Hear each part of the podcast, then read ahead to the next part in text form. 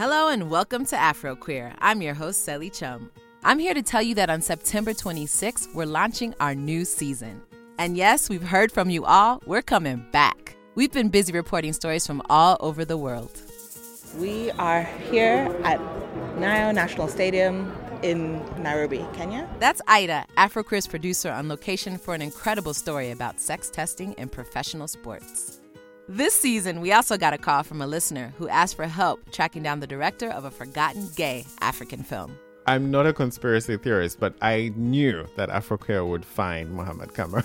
We hear the story of a queer woman who traveled to Somalia, disappeared, and the friends that did everything they could to find her. Because it's one thing we all always hear about this, like uh, our communities or our families doing this rehabilitation to make people straight. But you never imagine that it would happen to someone you know. A story from Botswana of a family's journey to acceptance of their transgender daughter. I called a family meeting. That is the first time where we sat down and I disclosed to them that, look, I have found the term. I know what I can do in order to be able to live in a body that for me I'll be happy to be in. Season 2 of Afroqueer launches September 26th. Tell your friends, family, and lovers. And if you haven't listened to our first season, please go back and binge because season 2 is going to be even better.